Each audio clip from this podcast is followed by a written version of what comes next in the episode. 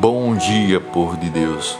Graça e paz a todos. Meus amados irmãos, que o amor de Deus nos envolva e que sejamos instrumentos dele para ajudarmos a nossos irmãos que estão necessitados.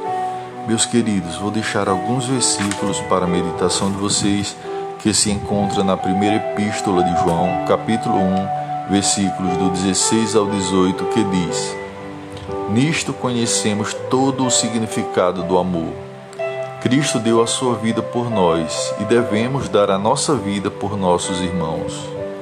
Se alguém possui recursos materiais e observando seu irmão passando necessidade, não se compadecer dele, como é possível permanecer nele o amor de Deus?